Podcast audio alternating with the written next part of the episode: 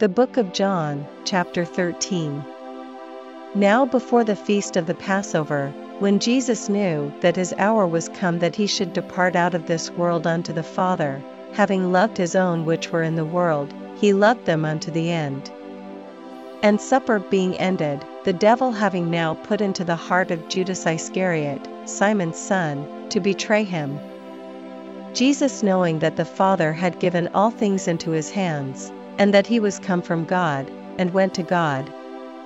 He riseth from supper, and laid aside his garments, and took a towel, and girded himself.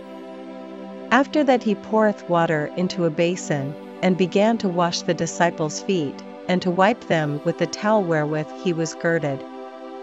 Then cometh he to Simon Peter, and Peter saith unto him, Lord, dost thou wash my feet?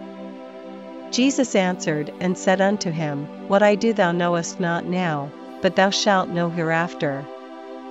Peter saith unto him, Thou shalt never wash my feet. Jesus answered him, If I wash thee not, thou hast no part with me. Simon Peter saith unto him, Lord, not my feet only, but also my hands and my head. Jesus saith to him, He that is washed needeth not save to wash his feet, but is clean every whit, and ye are clean, but not all. For he knew who should betray him, therefore said he, Ye are not all clean. So after he had washed their feet, and had taken his garments, and was set down again, he said unto them, Know ye what I have done to you? Ye call me Master and Lord, and ye say well, for so I am. If I then, your Lord and Master, have washed your feet, ye also ought to wash one another's feet. For I have given you an example, that ye should do as I have done to you. Verily, verily, I say unto you, the servant is not greater than his Lord, neither he that is sent greater than he that sent him. If ye know these things, happy are ye if ye do them.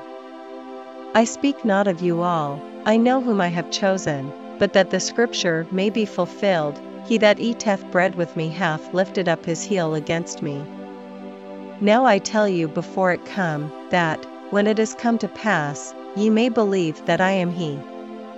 Verily, verily, I say unto you, he that receiveth whomsoever I send receiveth me, and he that receiveth me receiveth him that sent me.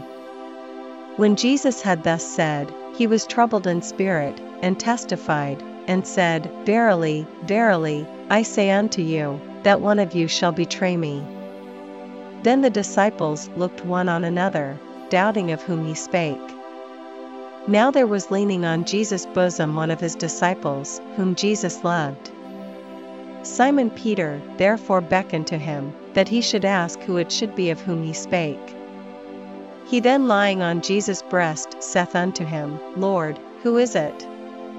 Jesus answered, He it is, to whom I shall give a sop, when I have dipped it. And when he had dipped the sop, he gave it to Judas Iscariot, the son of Simon. And after the sop Satan entered into him. Then said Jesus unto him, That thou doest, do quickly. Now no man at the table knew for what intent he spake this unto him.